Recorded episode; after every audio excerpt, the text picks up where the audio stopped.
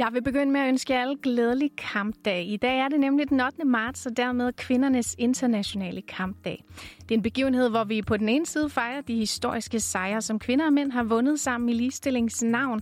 Og på den anden side er det også en dag, hvor vi retter opmærksomheden mod de mange områder, hvor nogen mener, at der fortsat skal kæmpes for ligestilling. Et af de områder er barsel, og særligt øremærket barsel er et omdiskuteret emne. Det emne dykker vi ned i nu. Velkommen til dagens indsigt. Mit navn er Anna Søjberg.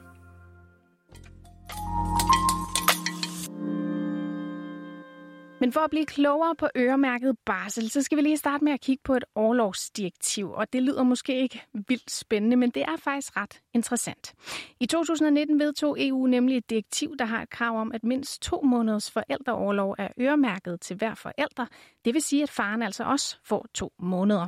Og holder faren ikke de her to måneder, så kan moren ikke bruge af den tid, og så bortfalder ugerne altså og går til spilde.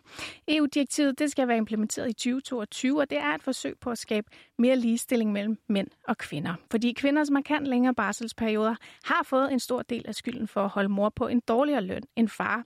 Men det er ikke alle, der mener, at der er behov for at pille ved barselssystemet for herhjemme for at få mere ligestilling, og en af dem, det er hende her. Jeg hedder Mie Christine Maja Danielsen, og jeg er mor til Nora, som bliver 6 til sommer, og så venter jeg en lille pige også til sommer. Ja, Mie Maja er altså selv mor snart til to, og hun er egentlig ikke imod øremærket barsel til mænd, men hun mener, at den øremærkede barsel skal være ud over den nuværende barselsårlov, at der altså ikke må gå barsel tabt, fordi manden vælger ikke at tage det.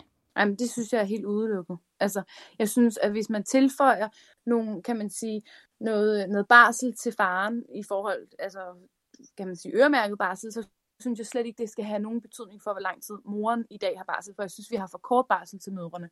Så hvis man skal ind og, og lave øremærket barsel til mænd, så synes jeg, det skal være på nogle vilkår, der er anderledes, end de er i dag. Det vil sige, at det skal være en betingelse, at vi har en helt anden barselsordning, end vi har nu for mødre.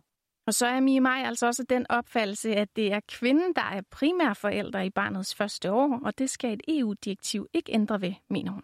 Jeg tror så heller ikke på, at det er meningen, at øh, i barnets første leveår, at det skal være faren, der tager barsen. Men jeg tror på, at i kraft af den biologi, at du har båret barnet, og du ammer dit barn, så tror jeg, at det er der, dit barn skal være primært. Så, så tror jeg ikke på, at, øh, at det skal fordeles ligeligt, eller fordeles på den måde, at de øh, uger, som man vil øremærke mændene til at være på barsel, at de ligesom går fra morens barsel. Det synes jeg ikke øh, er hensigtsmæssigt.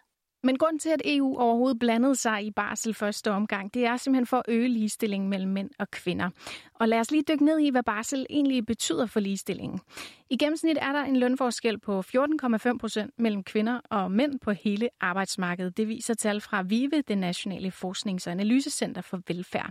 Og ifølge non-profit interesseorganisationen Kvindeøkonomien, så går kvinder, der tager den fulde barsel, nemlig glip af både lønindkomst, forfremmelser og opsparing til pension, som deres partner ikke går glip af. Jeg hedder Eva Svarvars, og jeg er forkvinde i Kvindeøkonomien. Vi, vi er en uh, interesseorganisation, der arbejder for at få økonomisk ligestilling i Danmark. Det er jo sådan, at hvad kan man sige, det her forældrebyrden, eller den, den pris, det, det koster at, at få børn, det er helt klart det, der er årsagen til den store økonomiske ulighed, vi har i Danmark.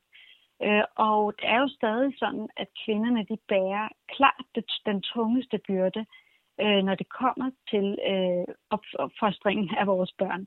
Øh, og der starter den her økonomiske ulighed, den slår for alvor ind, når vi går, så går på barsel.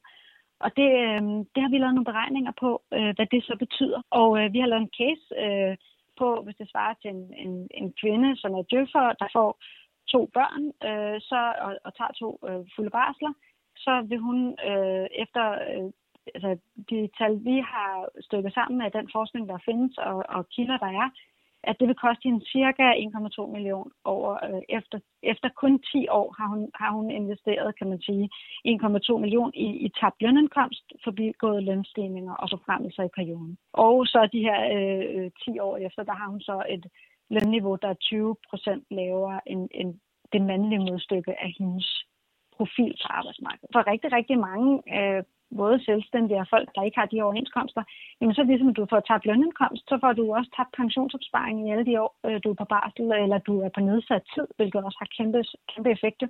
Hvis du arbejder deltid, så er det jo også en mindre pension, der bliver sparet op.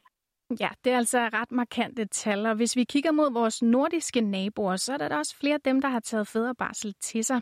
Faktisk danner Danmark bagtrop, når det kommer til barsel til mænd, og det kan man også se på ligestillingsindekset, fortæller Eva Svarva fra Kvindeøkonomien. I vores naboland i Norden, der øh, ligger på World Economic Forums øh, gender, altså ligestillingsrangliste, der ligger vores naboland Island, Norge, Sverige og Finland, de ligger nummer 1, 2, 3, 4, og Danmark ligger nummer 14 stadig på den liste. Og det er fordi, at vores nabolande i Norden, de har sat mere ind for at få flere mænd til at tage barsel. Øh, fordi hvis øh, det blev mere normalt i, på arbejdsmarkedet, at mænd de to seks måneder, eller bare fire eller fem måneder, så øh, vil man have større forventninger til kvinderne, og dermed måske give dem for, forfremmelser og lønstigninger, de ikke får i dag. En ny undersøgelse i Akademikerbladet viser også, at det skader lige frem karrieren at tage barselsårlov. Her angiver 26 procent af de adspurgte kvinder, at barslen har været overvejende negativ for deres karriere, mens yderligere 5 procent siger, at barslen har været meget negativ for karrieren. Men selvom tallene taler deres tydelige sprog, mener Mi Maj altså ikke, at det er et EU-direktiv, der skal bestemme, hvordan hun skal holde barsel.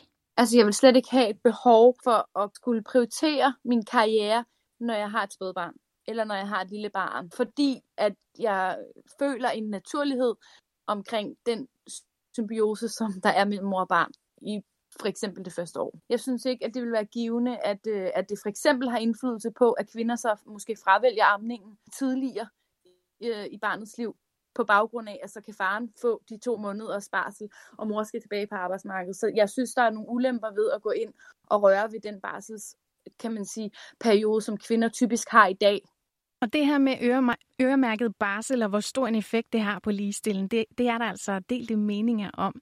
Den øremærkede barsel har nemlig kun begrænset effekt på ligestilling, hvis man skal tro en ny analyse fra tænketanken Krakker. Jesper Jul, han er, Jesper Køl undskyld, er analysechef hos Krakker, og han fortæller, at gennemsnitligt så er danske mænd allerede meget tæt på at holde to måneders barsel. Og derfor så vil de to måneder øremærket barsel reelt ikke have en særlig stor effekt. Til gengæld peger Krakker i analysen på, at den øremærkede barsel muligvis kan have en normdannende effekt, hvor mænd vil tage mere barsel i takt med, at det bliver mere normalt. Og det vil altså gavne samfundet, hvis barselen bliver fordelt mere lige, siger Eva Svarva fra Kvindeøkonomien. Så jo mere vi får fordelt øh, barslen og dermed forældrebyrden generelt, altså jo mere vil man have lige forventninger til kvinder og mænds karriereveje, ønsker og, og præstationer på, på arbejdsmarkedet. Øhm, hvor man, hvis det er kvinderne, der tager det meste af det, så vil der stadig være den her oplevelse af, at kvinderne de tjekker lidt ud, kan man sige. Øh, og hvis det var fordelt lige lidt, jamen, så vil man jo, vil det bare være en ligelig byrde, og så vil det ikke være sådan, at den ene part blev straffet. Lige nu der arbejder blandt andet vores beskæftigelsesminister Peter Hummelgaard, der selv netop er vendt tilbage fra barsel, på hvordan Danmark skal udmynde det her overlovsdirektiv fra EU. Så vi må vente og se, hvordan det helt konkret bliver implementeret i Danmark, og det skal jo som sagt være implementeret i august 2022 senest. Og hvis du snart skal på barsel, måske endda fuld barsel, så slutter vi lige dagens udsendelse af med et godt råd til dig fra Eva Svarver fra Kvindeøkonomien. Kig på privatøkonomien, kig på det, du går glip af, og se, om man kan gøre noget for måske øh, at, at øh, sikre sig mod fremtiden ved særeje eller udligning af parterne imellem, sådan så man ikke øh, mister den her indkomst. Og det er jo faktisk mest et problem, hvis man for eksempel går hen og bliver skilt, hvilket halvdelen af os gør. Øh, så øh, kan man altså virkelig stå og, og have meget færre penge mellem hænderne end ens, øh, ens mand. Og med det nåede vi altså til vejs ende i dagens indsigt. Jeg håber, du blev klædt godt på til at deltage i ligestillingsdebatten, i hvert fald når det kommer til øremærket barsel. Den her udgave af Indsigt var sat sammen med Rassan El Nakib og Thijs Eriksen. Jeg var din vært, Anna Søjberg.